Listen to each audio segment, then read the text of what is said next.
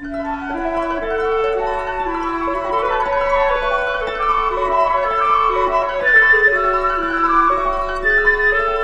82 degrees right now in Minneapolis. On my last few walks I've taken, I've seen so many flowers. Yeah. And I love me some flowers. They always put me in a good mood. I don't know who who sees a flower and is like, that's ugly. Assholes. Who doesn't want to stop and smell it? Yeah, I love I I love to when I smell flowers and they don't smell like they don't have a scent. Some of my friends that know a lot about flowers are like, "Oh, don't bother, that one doesn't smell." And I'm like, "Well, how?"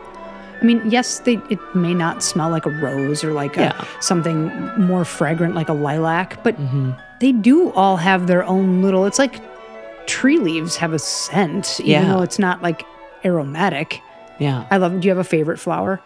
I mean, I wow, that's a really amazing question. I in terms of fragrance, I'm a huge fan of lilac season mm-hmm. here in the Midwest and beyond. I know they they're hardy plants and grow in a lot of places, but I love that smell and I love that time of year. Wow, favorite flower. I love like cherry blossoms and apple blossoms. Oh, like I yeah, love the blooming trees. Yeah, I do Yeah. love that. I think Yeah. that they're a really del- usually a really they can be potent, but they're usually it is only so for such a short time and there's I think they have a rather delicate smell myself when Yeah. Mm-hmm. I've gotten lucky enough to smell them uh, in season. So Yeah, very sweet smell. Yeah. you didn't answer my question. I know. I can't really. It's hard to decide because I love all kinds of lilies and I love all kinds of orchids. Uh, I mean, they're the. I think bird of paradise is one of the most unique things on the planet. I mean, there are some really weird looking flowers out there. Uh, so I guess, yeah, I guess I'd have to think about it. It makes me want to go to the um, Uh, conservatory. St. Paul, yeah, the conservatory and see all the plants there. My grandma, I know I talked about her during our Earth Day episode, but she loved flowers and she used to have a garden. She used to show them in competitions, which Oh, was really fun. cute. She'd have like little tiny, what would be almost like it looked like a picture box or a window. You know, she'd have like little t- or little vases and make a little show, a little thing out of it. Oh my gosh, it was so cute. And she always told me, she's like, you know, there are never any problems when you're in the garden Yeah. and so true. And granted, that can apply, of course, vegetable garden, mm-hmm, whatever. Mm-hmm. But so a lot of times when I'm like smelling flowers or looking at flowers for a quick second, I'll think of my grandma. I'll wonder, like, does she know what type of flower this is? Because I'm not really good at ide- identifying them. I mean, I mm, know, mm-hmm. you know, the, the top 15 flowers out there that we all Yeah. shop for or see when they're blooming. But Yeah. yeah, I don't know. I love flowers. Flowers have like a je ne sais quoi. Like they have like this this thing that I think is really pri like it's very natural and it's very primal. Um, and I know that I use those words a lot when I'm talking about wines I really like and connect with and that connect with us. You know, I, I think that flowers just have something to say. Of course, how they look, but then when they're blooming, why they're blooming. Are they in the shade of a tree or are they in direct sun? And then, of course, their scent. There are studies out there that talk about how smelling flowers is good for your mental health, um, which yeah. is kind of cool. It reduces anxiety. It can help you sleep better. Oh, interesting. how Like aromatherapy kind of think of that. Yeah. How many people are putting a little flower, you know, a little essence on their temples or on their wrists or something? It, you know, allows for a pause. There are edible flowers, of course, that Oh, can yeah. make salads taste delicious, desserts taste delicious, but that's um let's Cocktails taste delicious. I mean, yes. Emily and I have cocktails on the brain. We were like, it's 82, we gotta make a Mai Tai post show. My die immediately. We almost considered it pre-show, but we decided to wait with the hard liquor. That's yeah. Hard liquor. Hard liquor. There are a thousand aromas detectable in wines, but today we're going to talk about, and on my side of the the show, Yeah. floral aromatics in wine, why we smell them, Yeah. what they are. Yeah. We're going to taste and smell an aromatic grape. And then we'll talk about a few grapes that have some of their main aromatic signatures or that they're floral. Is this episode about flowers or spring? Both. Okay, good. I mean, I'm. I mean, I think you're coming from a springtime. right? Yeah. yeah. I think we're talking about springtime, but I'm, I'm, I just decided because instead of Yeah. springtime wines, Yeah. I mean, we, I think we've done that before. I love that topic, but then Mm-hmm. I'm just going to be like, drink whatever you want in spring. You know, So I just I wanted to talk about flowers because it's springtime. Of course, last year, I think it was last year, around this time, we talked about the flower clock, that really cool piece by the uh, French composer Jean Françaix.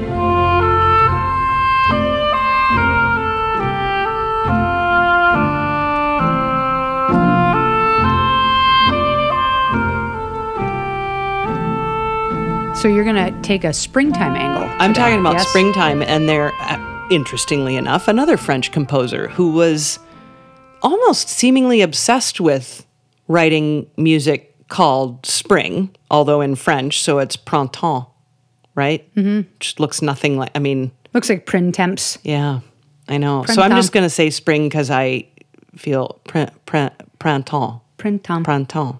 Yeah, it's beautiful. So he wrote music, so many different pieces for different collections of ensembles called that. That's literally just that, like concertino for for violin, spring concertino, you know, spring sonata, spring piano books, spring this, spring that, just all over the place. Darius Milhaud is his name. Another French composer around the turn of the century, was born in the late 1800s and lived till about 1974. So, Darius Milhaud, he was born, I believe, in Provence and then uh, took his brilliant musical mind to study in Paris for a while. I brought flowers for us to smell. Yes. It was kind of great. I showed up at the studio and Emily's like, sweet. And I'm like, no, they're not for you. I was like, these are, I was like, uh, no friend of mine. These are for our show today. show. We are going to, as we're talking about different flowers and the, because what aromas, when we smell these thousand plus aromas that you can detect in wine, Wow. these are all a combination of the volatile and non volatile compounds in wine, right? And so there are some that there are some floral notes that are certain compounds are they don't really smell. Other compounds they add a little bit to it like salt in a baked good, but then there are different compounds that are volatile and that make when you say a lilac smells like a lilac that's usually due to one or two signature compounds that really stick out to us. And so i thought i would bring some flowers today that we can smell in tandem talking about it and then smelling our wine and seeing like do we really smell these things? Which Neat. of course we will Yeah. that's what human brains do and especially when it surrounds wine. We're like oh my god i so smell that. Like i remember their damn tasting notes. It's so funny. I remember when i was going through my sommelier certificate courses back in like 2005 2004 around that time. This guy in class he was an older gentleman at the time. I was in my i think mid 20s and he was or late 20s or something. And he was in his probably 50s he was in my class one of his tasting notes for a riesling said chrysanthemums. And we're hmm. we were all like wow yeah we get it. And then we're like well describe why you think so. Nobody Yeah. meant to like put the guy in the spot but he was like Yeah. well i can't really describe it. It's like right which is hard to describe a, when you say a lilac smells like a lilac it's like well why Yeah. and he's like well i actually have never smelled a chrysanthemum before and i was like that's valid because so many tasting notes are so no pun intended but flowery and Yeah. like uh, you know all Yeah. poetic and it's like fucking waxing poets Yeah. get to the point but anyway let's listen to some music Oh. i'm really excited to listen to some music Okay, well, let's start off. put me in the mood for to drink some wine by playing some springtime music please Let's do it. Let's listen to a piece called uh, This is the Concertino of Spring for Violin and Chamber Orchestra. Darius Milhaud, Milhaud wrote this in 1934. It's his Opus 135.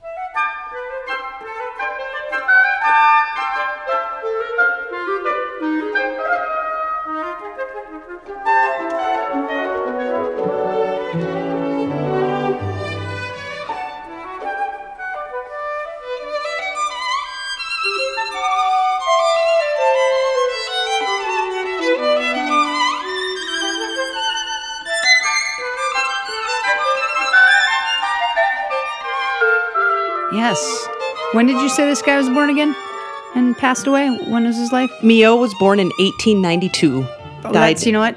Enough said. Yeah. i hear it and it's music to my ears. Oh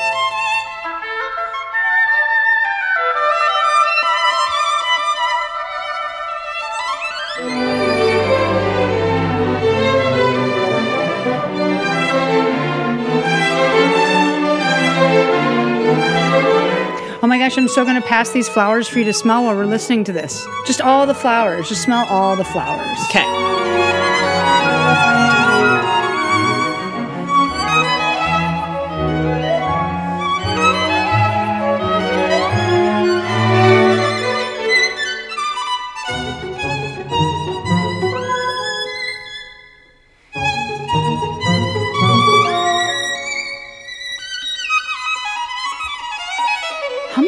Instruments are playing there? Do you know offhand? I'm not entirely sure in this piece. There actually is a piece where I know the exact instrumentation. This, though, sounds to me like it is a chamber orchestra, and we've talked in the past um, the difference, some of the main differences between a symphony orchestra and a chamber orchestra is just size. A chamber orchestra is traditionally going to be quite a bit smaller, maybe 40 or 50 players, maybe even just 25 or so. But this uh, is a string orchestra with woodwinds. Uh, it sounds like um, I didn't hear percussion or brass. So, yeah, it's just a little bit of a smaller orchestra, very woodwind heavy. So, flutes, clarinets, oboes, because he's French, and that was so Frenchy So Frenchy. in the early 20th century to just have woodwinds all over. Speaking of size, Yeah. you were like, one is smaller, one is larger. We want to grow our patronage. Yeah. Our goal is to double our patronage in the month of May. So help us out, folks. We need as many of you as we can get to keep this podcast going. We wanted to thank all of our existing patrons. Of course, we couldn't do this without you. You can donate to Scores and Pours and help us, you know, help pay for this podcast to be produced at patreon.com slash scores and pours. We make it really easy for you. There are tiers that you can select. In all cases, you get patron only content. We do recipes, we do paired with wine and music. Jazz is going to start to be included very soon on the show, as well as we include some jazz and patron only content. Mm-hmm. And there's merch sent to you in some cases. Good stuff. It's such help good us, stuff. Help us keep this going, guys. And for those of you that you know can't afford it, totally cool. It's our gift to you. Yeah. Enjoy the podcast. You can also catch us on Instagram at Scores and Pours. If you have any show ideas or questions, comments, we'd love to hear from you there. And of course, wherever you're um, getting your podcast, if you would rate us, that would be amazing. I mentioned merch. Yeah. if you are into extra merch, we do offer a link on our Patreon page that goes to our June Media Incorporated page, and you can buy merch there. Yeah. Easy to do. Hey, can we drink some wine and smell some flowers? We can. Okay. I mentioned that these thousand aromas are a combination of volatile and non volatile compounds. I do want to add just something to confuse y'all, because that's what I like to do when it involves chemistry, is that the, the combination of these volatile and non volatile organic chemical compounds, they're very specific, the ones that make wine smell like flowers versus making wine smell like fruit, right? And we won't even go into fruit because that's just a whole nother thing, maybe for a different day. All right, let's start with rose. Yes. I'll, yes. I'll pour you. I'll pour you this sip of wine. I won't tell you whether I think it smells like roses Okay. or not. We are drinking a Muller Thurgau, and the reason why we're drinking a Muller Thurgau is because I thought Riesling and Gewürztraminer. I love them to death. Love me some Muscat. Boring. I don't. That's what everybody would do. Okay. Muller Thurgau is a really fun. A In bit- terms of, I'm sorry, in terms of finding a floral wine, those would be the Yes. go-tos. Okay, always I see. the go-tos, especially Muscat, right? One of the Muscat, parents of a lot of different grapes. Riesling. What was the other one? Gewürztraminer. Gewürztraminer. Okay. Torrontés is another one. Muller Thurgau is a bit like Torrontés. It's kind of hard to find, and it's considered a, a floral aromatic grape varietal. Very strong. This is from Enderle and Moll in Germany. We'll talk about them in a few minutes here, but does this smell like rose to you, Emily Reese? no. I'm going to pull out the rose. Gosh, that's fun. Sweet Jesus. Whoa. Do you think it smells like this white rose? No. I think it does a little bit, just a the smallest bit. I think it smells more like the plant than the fragrance of the rose. You know what I mean? Yeah. I bit the stem and now I'm smelling the stem. Yeah, no, I think it smells like the fragrance of the rose. Ever so slightly, not a lot, but it does smell like that to me. The main compounds that make rose smell like rose cis rose ox- with a C, cis rose oxide is the main compound that we smell when we're smelling roses straight off, you know, off the bush, and that what we can smell in wine as well. That's also followed by geraniol, nerol, There are other classes of compounds detected at very low concentrations in the air, but as little as five parts per billion we can smell roses. So roses in to humans are is a very recognizable scent for, Sure. for a lot of us, as are most of the flowers we're going to talk about today. Because I didn't want to speak about alstroemeria because Yeah. some people would be like, I don't know what that is. Can I smell the carnation? Sure. Hmm. Smells like smells a little bit like that too. It is a subjective episode in a way that like Emily and I obviously have very different noses and kind of abilities to pick up different scents mm-hmm. because that's just human nature. But just because I say, "Oh, Muller Thurgau smells like roses," first and foremost, that means not all of them do, mm-hmm. right? Yeah. Because your Muller Thurgau that you buy grown in Oregon Yeah. might not have that detectable. It also really much depends on how wine is made. Is it irrigated or not? Is it in a barrel or not? Like this has been macerated on the skins. So we have sort of amplified, I think, a lot of the aromas and the fact that this is all made with native yeast. They hmm. haven't added something in here that, because yeast can sometimes brighten aromas, but they can also dampen them. They've added nothing to this in that way. So that, I don't know, I do get a little bit of rose. Yeah, it's definitely f- so floral. I mean that that I easily contend that. Okay, you can smell that. Cool. And- And, Absolutely. we'll like we'll go through all of them as as the episode progresses. Um, and there's crossover, right? Which this is what is interesting with the floral debate with wine too, is like or the conversation, not really a debate. But so I say geraniol. Okay. Yeah. There's geraniol in the family of rose compounds. Okay. There's also geraniol is the it gets its name from geranium. It's the main compound that makes geraniums smell like geraniums. Nice. So there's crossover, right? Like that's why we say floral like as just this umbrella term because there is a lot of crossover and and so forth. And just a note, too much geranium in a wine is considered a fault.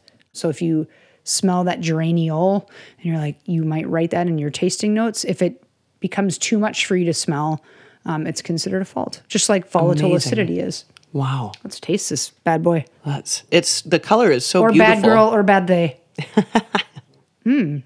Wow. Tastes like flowers. Mmm. whoa crunchy Mm-hmm. Acidic. a little irony yeah really acidic not irony Mm-hmm. yeah a little irony A little bit. Yeah.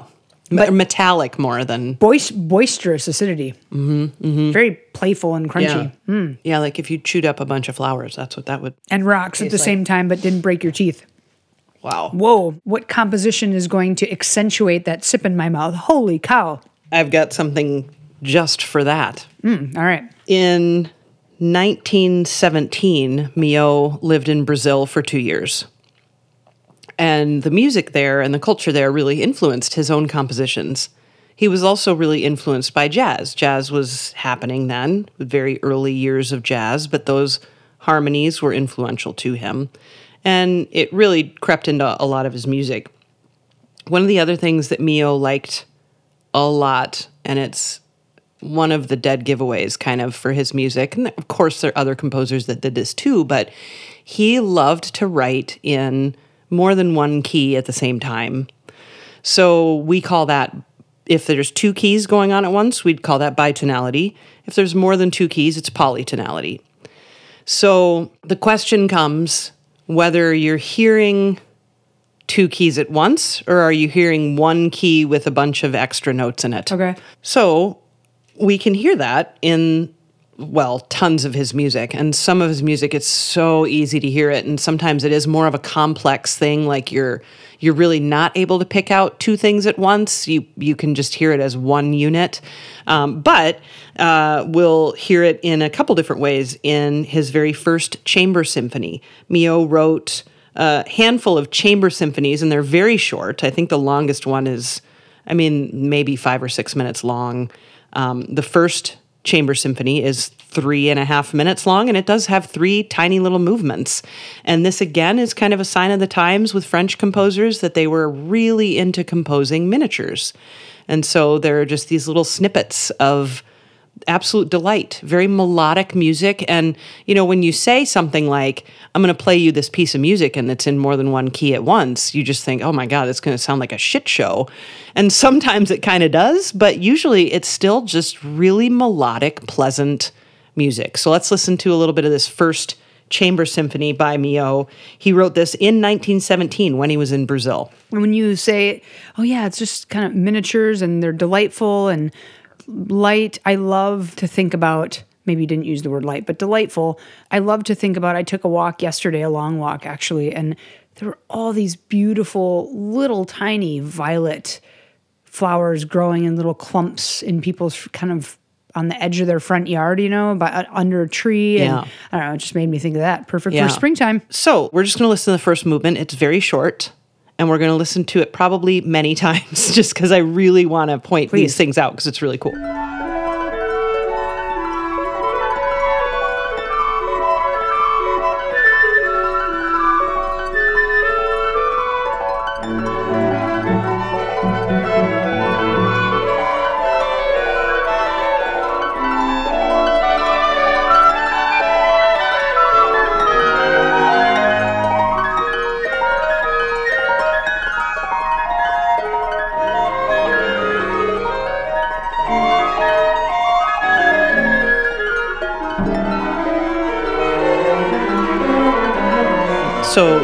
Harp in there. Yep. Harp is one of the instruments. And did you say this is here where bitonality is happening all over?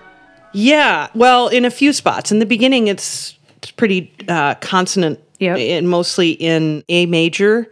The harp is playing in A major, but the harp is playing the A major pentatonic scale very quickly, just up and down, and that's all pentatonic stuff from the harp in this movement.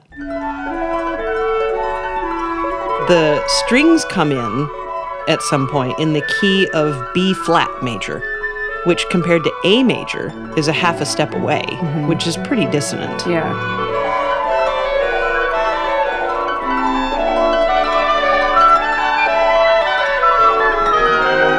It does remind me of, you know, springtime is that way. You know, Yeah. you get like beautiful warm days, and then all of a sudden, I mean, especially here in Minneapolis, it's like 82 today and it'll be 40 tomorrow and rainy. And, you know, it probably will snow in two weeks. And the flowers are all like, WTF, we're just trying to be beautiful. And Yeah. like, so that kind of makes, kind of mimics the weather perfectly. Definitely. Honestly. Yeah.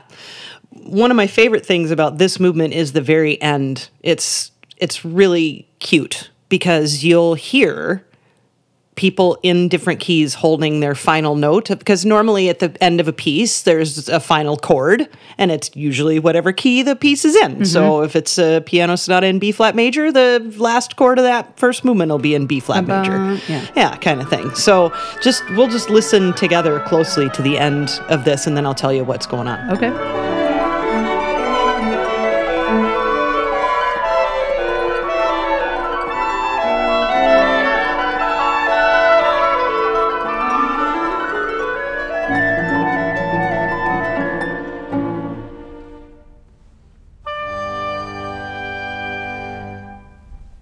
Isn't that weird? Eh. Yeah. That's G major.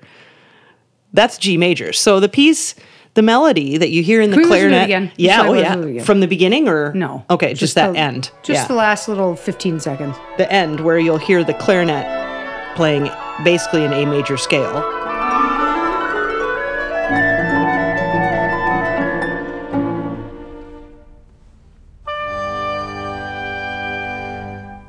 Yeah, that's really funny. That's great. It's great. Yeah, it's so great. I feel like it's so random. I do think it is very much like unpredictability in nature will triumph.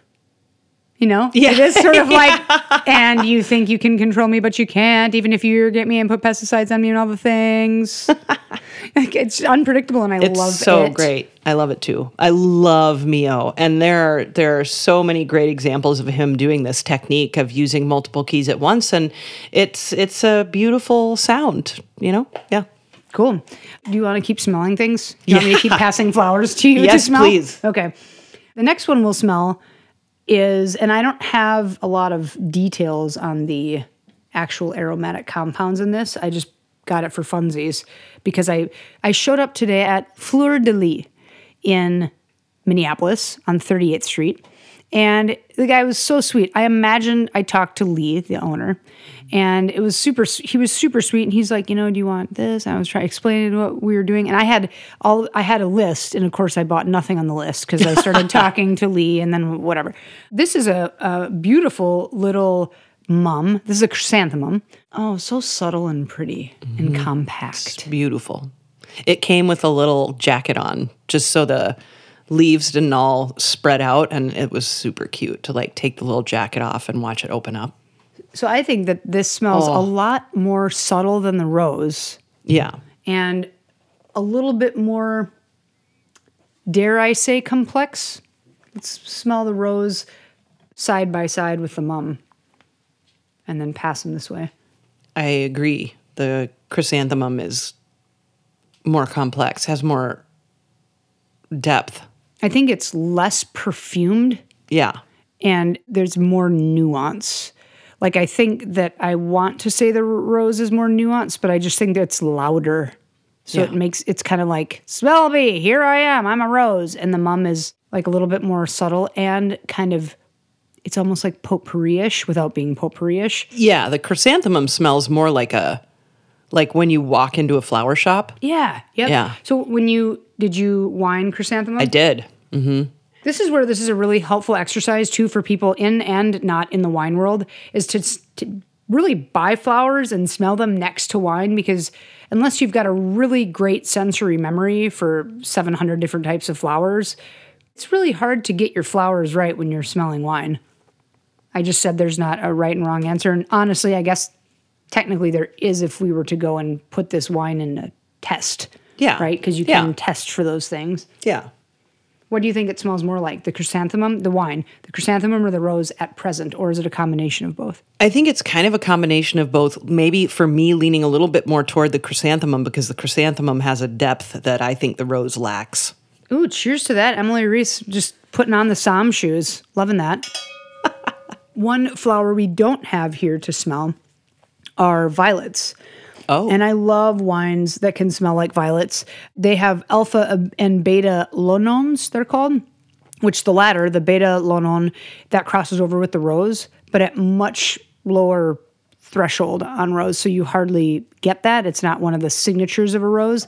Another one you mentioned, lilacs. Lilacs have a compound called E beta ocimene, and that's the major component in the lilac fragrance that when you can smell that in a wine, you're like, oh, it smells like lilacs.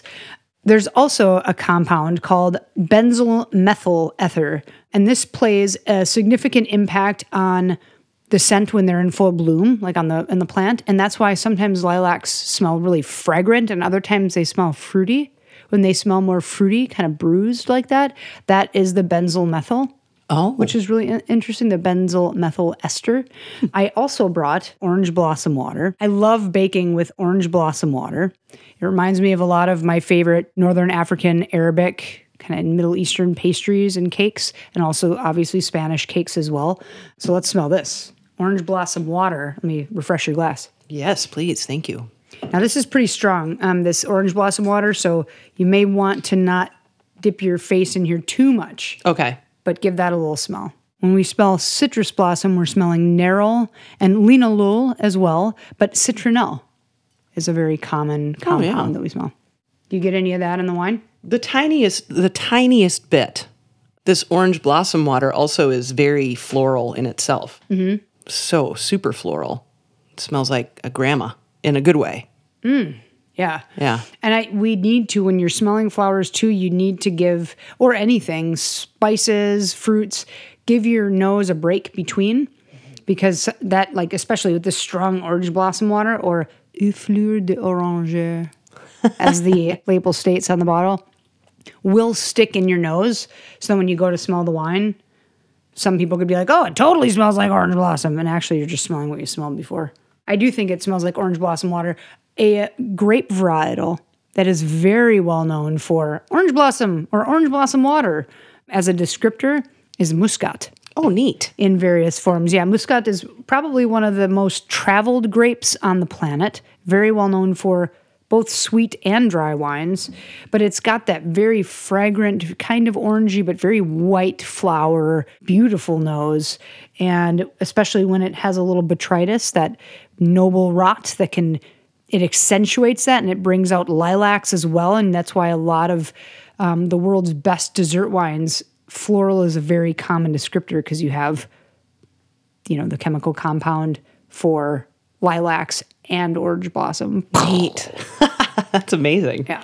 What flowers so far? We have three more to smell. What has been your favorite, including the blossom water, orange blossom water? Uh, it's funny because smelling carnations, which we did, I asked you if I could smell the carnation when we first were smelling the rose. Are you counting that in your question? Yeah, sure. Okay.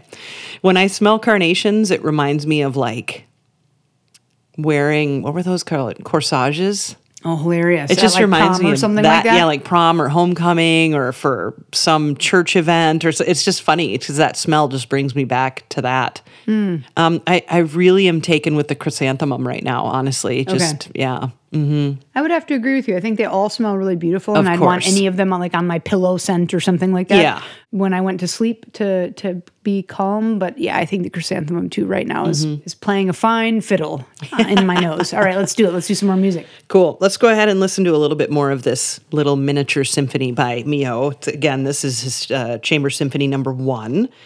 And uh, let's go ahead and listen to some of the second movement. You'll hear lovely oboe playing right off the bat.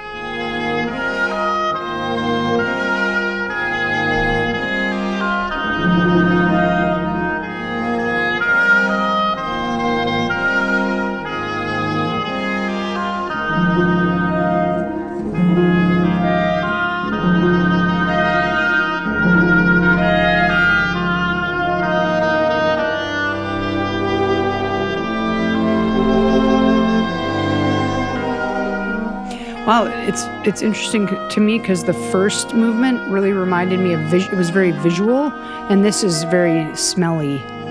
Like this Oh. reminds me of the aromatics of spring as opposed to the visual. And I don't know if it's because of all the strings and the oboe together being like mm-hmm.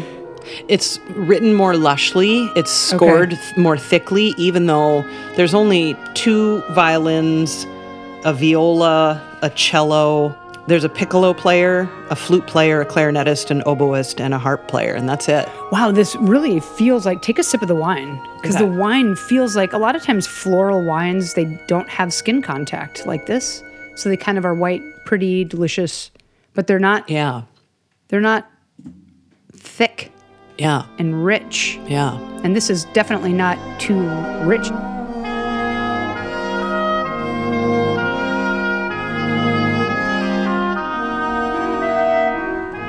This will be a really good example of something that's bitonal, but really not considered that way. It's considered one key with a bunch of extra notes.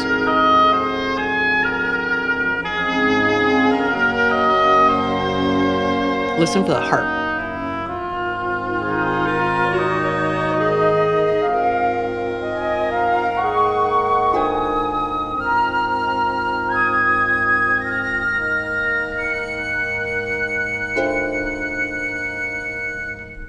So the harp is playing the first three notes if we go from bottom to top are F, A, C. And then we're going to add another triad on top. So we're going to add an E.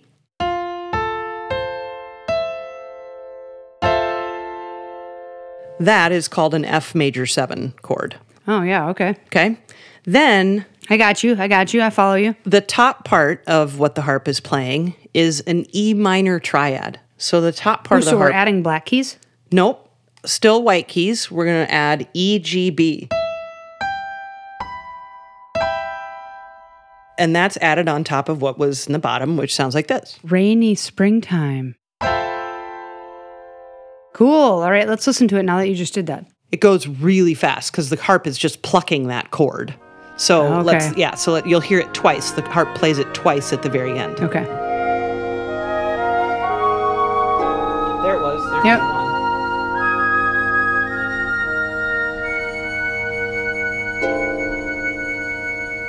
wow. Did you hear it? Yeah. Yeah. Super weird. So my Yours sounded almost nicer than that.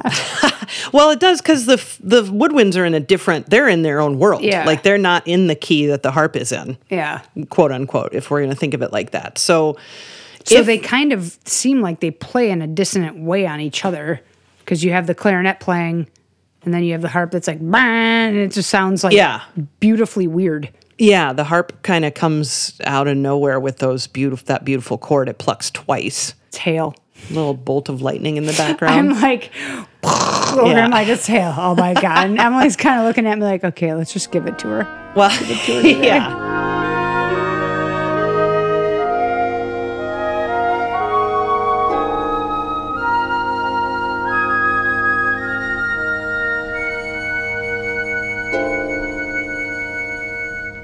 So there's one more movement. So let's listen to some of that now, because this third movement is kind of neat because um, it's less about a bunch of the players being off in their own key than it is kind of tricking you with the tempo and doing things not how they're usually done is kind of the way I can. And so to listen to it, you might be like, "Oh, that sounds weird." So yeah, let's listen listen to the third movement of this little chamber symphony by Milhaud.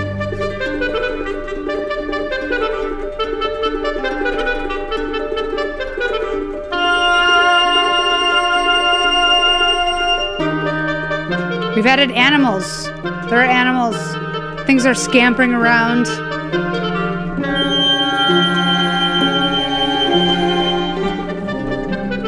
Squirrels and birds are fighting.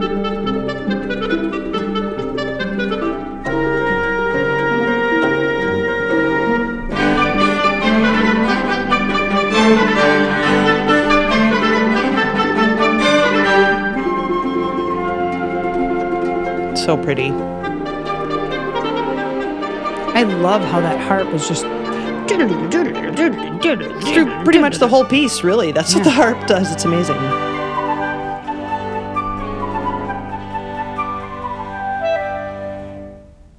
That's it.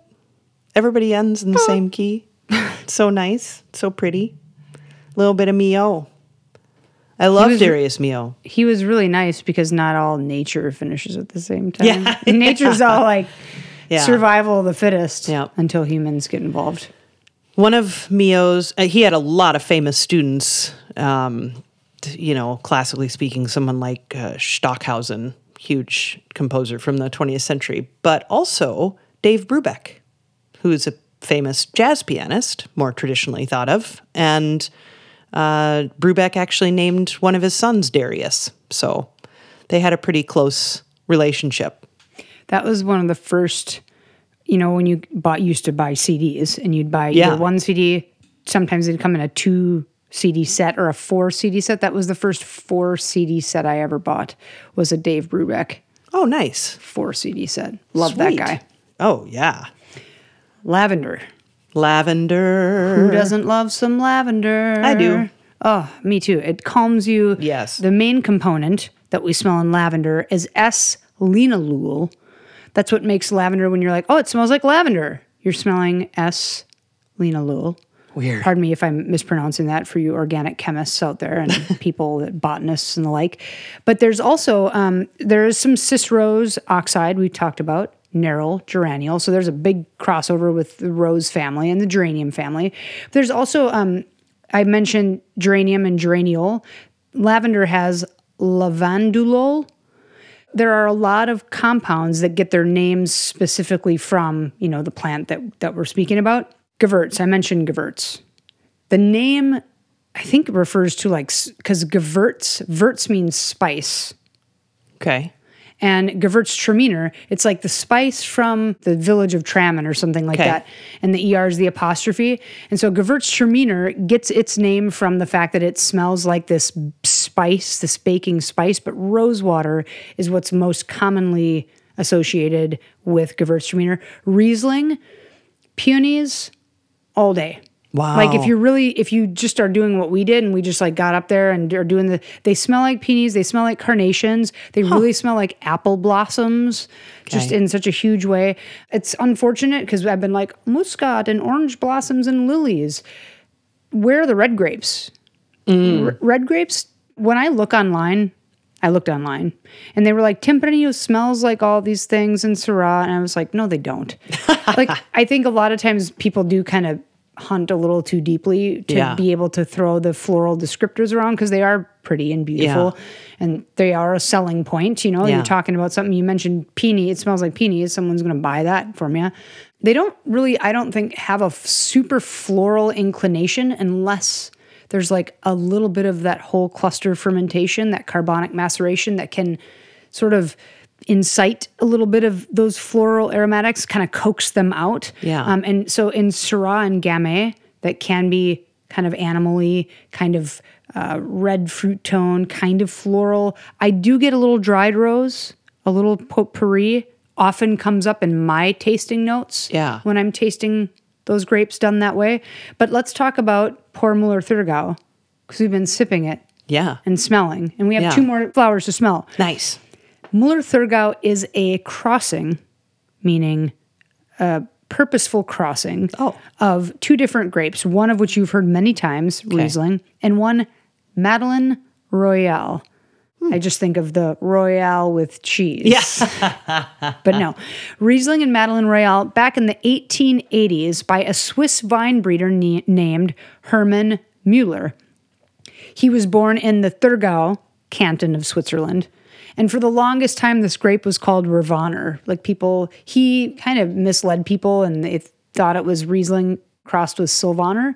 So Rivaner, and it's still called that to this oh. day in Germany in some places. But the reason why later someone else who knew Herman Mueller was like, let's correct it and call it what it is. Mueller from who was from the Thurgau region, which is how this grape gets its name. Neat. It's got very noble grandparents. So one of the parents of Riesling is Gouais Blanc, which is like the parent of everything. Okay. And then the Madeleine Royale, one of its parents, is Pinot, the Pinot family. Nice. So we have like Pinot and Gouais Blanc, which are the parents of everything in this world, pretty much grape oriented, not really, but you know, if you look at a lot of noble varietals. So this has the potential to be a really great grape. Why was it concocted though? Why was it crossed? He found, Herman Mueller found that when he made this grape, it was a very prolific yielder. It had medium, low to medium acidity, loves a cool climate, so perfect for Germany at the time. And also, it took to a ton of different soil types. So, what happened? This grape, poor Muller Thurgau, kind of got relegated to like everybody that wanted to make shit wine and Liebfraumilch. Yeah. It was like the second most planted, or actually, it was the most widely planted grape varietal, even surpassing Riesling in the 70s, because everybody, especially in the Rheinhessen, southern Germany, blended it with Riesling, Sylvaner, da, da, da, in order to call it Liebfraumilch, which, you know, Wow. any grandparents that want to become patrons, thank you. and you'll know what I'm talking about. You bought Liebfraumilch. Don't, don't feel bad. I did too, and I still do once in a blue moon because it's very not interesting but educational, has to be 70% either Muller Thurgau or Riesling or, or Okay. Sylvaner. And because Riesling isn't and Sylvaner aren't as they don't yield as much grapes, just makes more sense to rip it all up and plant some Muller Thurgau. This producer, though, who we'll talk about in two shakes, is making kick ass Muller Thurgau. And now it's kind of like a vogue thing in Germany to make. Well, wait a minute. We got this awesome grape, these grapes that are great. Yeah. Just they've been treated like shit for years. Let's treat them well. And then look what happens world class wine. Amazing. I'll go there in two shakes. Sounds great. A little bit more of Milhaud. He wrote a set of piano music called Spring, Printemps. Book one, he wrote from 1915 to 1919, so overlapping with his time in Brazil. And then he wrote book two, it took him less time, 1919 to 1920. So kind of back to back working on these books of piano music from Milhaud. Milhaud apparently was a really fast composer and with ease could just whip crank off a piece and it wasn't like you know you hear about brahms burning half his music or beethoven like scraping through the paper trying to make edits and stuff I, apparently it was not like that with him and um, Milhaud also, for most of his adult life, had a lot of trouble with arthritis. So he was in a wheelchair starting, I think, in the 1930s, right around there. So most of his adult life, he was m- mostly in a wheelchair. He could get around with a couple of canes, but he usually was in a chair. And his wife, if you go on YouTube, there's this documentary called uh, Visit with Darius Milhaud and I, I, oh, I didn't write down what year it's from, but it was from the Pennsylvania Public Library's Film Center. And it's like about a half an hour long, and there's something wrong with the audio for the music tracks, so that's hilarious to hear because all the music sounds really demonic. But all the voice tracks, all the people talking and stuff is completely fine. It's really uh, fun to see. But one of the things I did pick up on is that he whistled to his wife to get her attention, which because he'd be in a different room, right? And so he'd just like do a yep, Okay. just Milhaud sitting at the piano and he needs his wife and.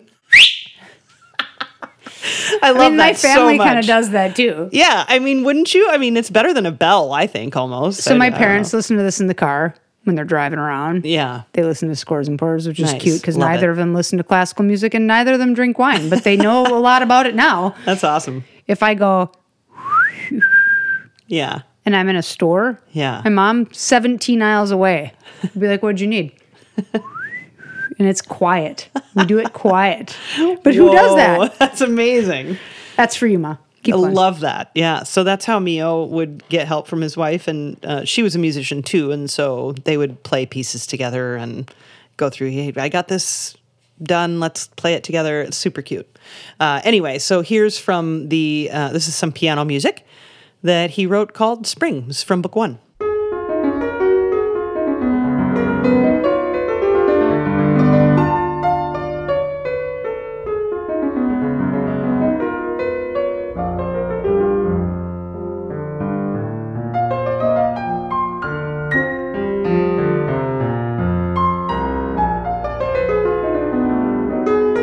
so Frenchy.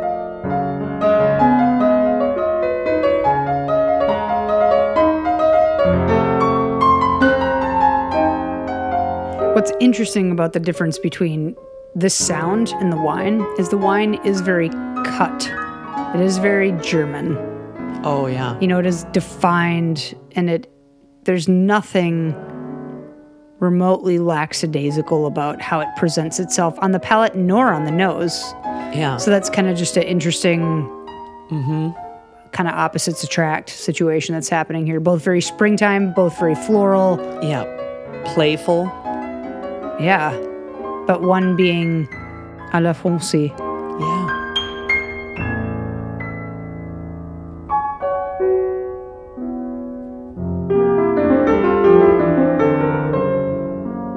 So in book one, I mentioned he wrote two books. There's three pieces in each book. So his Opus 25, Springtime or Spring book, uh, and his Opus 66, Spring book. Each have three little tiny piano pieces in them.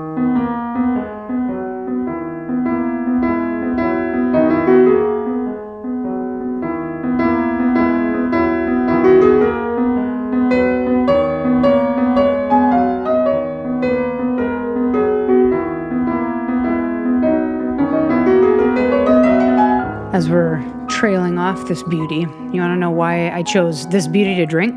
I would love to. So Enderle and Moll have been like Sven Enderle and Florian Moll have been some of my favorite wine producers in the last few years that I've gotten to know well in Germany. I still remember the first Muller Thurgau or Turgau I ever had. It was Really? in 2004. Yeah. I was working at this wine shop and I tasted a producer called Pojer e Sandri from northern Italy. And they almost single handedly started to kind of put in a small way Muller on the map and like champion how good the grape can be. And it was, of course, a really clean style. But I remember tasting it and being like, this is so floral, but it's so alpine. that really made an impression on me. And fast forward now, you know, 15, 16 years or whatever, like I just, the this wine tastes nothing like that, but everything like that. You know, you can definitely tell it's the same grape. And these guys are located in so now uh, we're back to Enderle and Moll. They're in the Baden, so, so, the far southern reaches of German wine production. And this is Pinot Noir country. And Pinot Noir is what they're known for, like all these almost Burgundian style Pinots, but in this warm area, incredible terroir driven wines. And of course, they want it, they get bored and they want to play with stuff. So they've got a little bit of Müller Thurgau, a little bit of Grauburgunder, also known as Pinot Gris. They've got Weissburgunder, Pinot Blanc. And they have started to take Müller Thurgau and be like, yeah, you know, we're not happy just making Müller Thurgau. Now we're going to make it on different soil types and we'll have different levels of skin contact. So this is their Müller Thurgau 2019 Bunt Sandstein is what it's called, which means basically like a brown sandstone, very compact soil, some iron in it, I'm sure, for the color. And you can taste how compact this wine is. All organic fruit that they're growing, and, and if they purchase any fruit. This specifically has spent two to three weeks on the skins. Let me pour this in your glass. This is now, I think, perfect temperature. We've been recording for, well, it might say 40 minutes on your thing, but we've been recording for like two flipping hours and here with all of our starts and stops. Jesus. But this has got about two to three weeks on the skins. And then just first of all, get a load of that. Two to three weeks, how aromatic it is at this temperature. We're at like cellar temperature. Maybe this is 58 ish degrees, 60 degrees. There's a lot going on when you give it a whiff. Mm. Wet minerals. Yes. Still just so acidic. So acidic very chiseled. And thankfully, they've aged this in used barrel to kind of calm those edges. Imagine if this was in stainless steel. This would be like mm. so ragey and fiery. 10 months on the lees, so it wants to be creamy, but it's not. And I don't know, I just love it. I think they're such a cool producer doing such amazing things in southern southern Germany. Of course with Spätburgunder with Pinot Noir, but also with Little Müller Thurgau that does not deserve to be relegated to freaking Liebfraumilch, you know, territory and only that. It can be world class, people. Yeah. I don't know. Do you like it? I love it. I mean, I it's it's unusual for me to dislike a natty white wine that doesn't have flaws and isn't made in a ton of oak. Well, and I okay, Love that. Yeah. I do want to qualify Yeah. that this, I would consider this nat or tea, almost natty. Okay. Because it is once in a while, if they need to do a very light filtration, Okay. they will. Yeah. Which, granted, I am like all anti, but I'm in my old age of mid 40s. I'm starting to be like, listen, do I want to eat bees and grape chunks? Sometimes, but sometimes I don't. Yeah. And so, like, if they're able to, I mean, look at this. This shit still has sediment. Yeah. I mean, I'm like holding the, the, bottle up to the light for Emily to see through mm-hmm. the window here, and you can see the it's cloudy. Yep. You can see the little bit of sediment. So if they're just getting out like particulate, like bigger grape particulates, yeah, technically then they can't say it's unfiltered. Right. So right. I don't okay. know, but I just so want to throw mostly natty. Yeah, I just want to say that for people because we try to be on yeah. the show as honest as we can about yeah. that kind of stuff. I so. just I love white wine. It's my favorite. Yeah, you do. I love uh, you know, white wine that is not commercially produced with tons of shit in it. And I love white wine that's not mousy and not oaky. Not overly oaky. I don't mind a little touch of oak. So I think this wine is delicious. Yeah, love it. It's delicious. I'm glad you like it. I love it too. Thanks for Vom Boden for taking a chance on these guys years ago because their stuff is great and all of our lives are better for it. So, yeah. That's another one of those importers you can't go wrong with, Vom Boden. Truth. You just spin the bottle around, you're like, yep, I'll like that. Mm-hmm. One more piece of Milhaud. This is simply called La Printemps for violin and piano. This is his opus 18. So, uh, of the springtime pieces that we've listened to, this is his earliest. He wrote it in 1914. Piano and violin.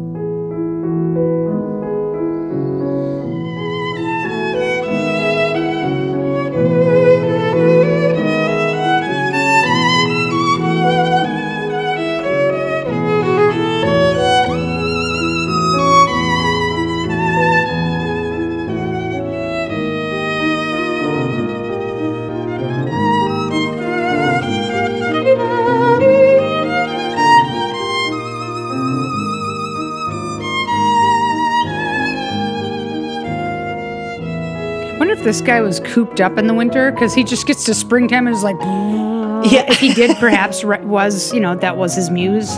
He, um, it's surprising number of pieces named after spring, but he also did some other seasons as well. But spring wins.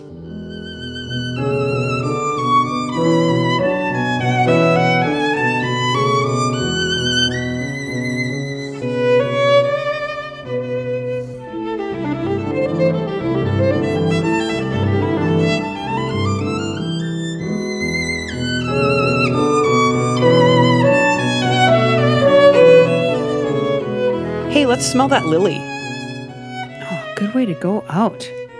I will carnation and lily you. Yes. Oh, the lily smells like fresh rain. Yeah, this is one of the less aromatic lilies I've had in a long time. Usually, stargazer lilies of the white and very deep purple varietals are very super aromatic. This is an mm-hmm. orange lily that we're smelling. And you're right, it's not very aromatic at all. Smell the carnation. The carnation to me smells like if this Bunt sandstein soil were wet and had flowers smashed in it. Like it's kind of floral, but it kind of smells like wet sand. Yeah. So, would you agree that this wine smells most like perhaps carnations and mums today, or are we are we chrysanthemum slash mum orange blossom water? I would maybe say chrysanthemum rose.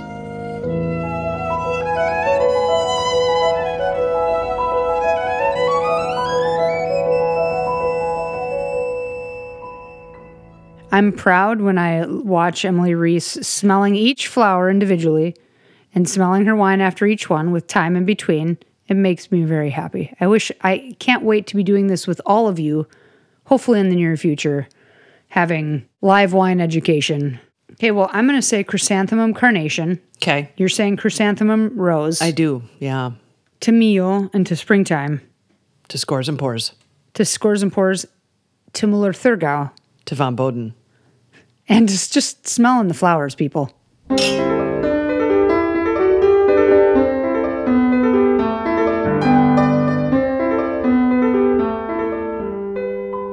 Thank you for listening to this episode of Scores and Pours with Jill Mott and Emily Reese. You can find links and information about this episode and support us financially at patreon.com slash scores and pours. You'll find a link for merch there. You'll also find a playlist and a wine list. We're on Instagram at Scores and Pours, and that's a great place to direct message us with, listen to me sounding all old, DM us there uh, with any show ideas, any comments, feedback, stuff like that. Please do consider supporting the musicians we featured today by buying their music. This episode is edited by Emily Reese and Jill Mott. Our producer is Mr. Sam Keenan. Scores and Pours is a production of June Media Inc. June, June. little kitty.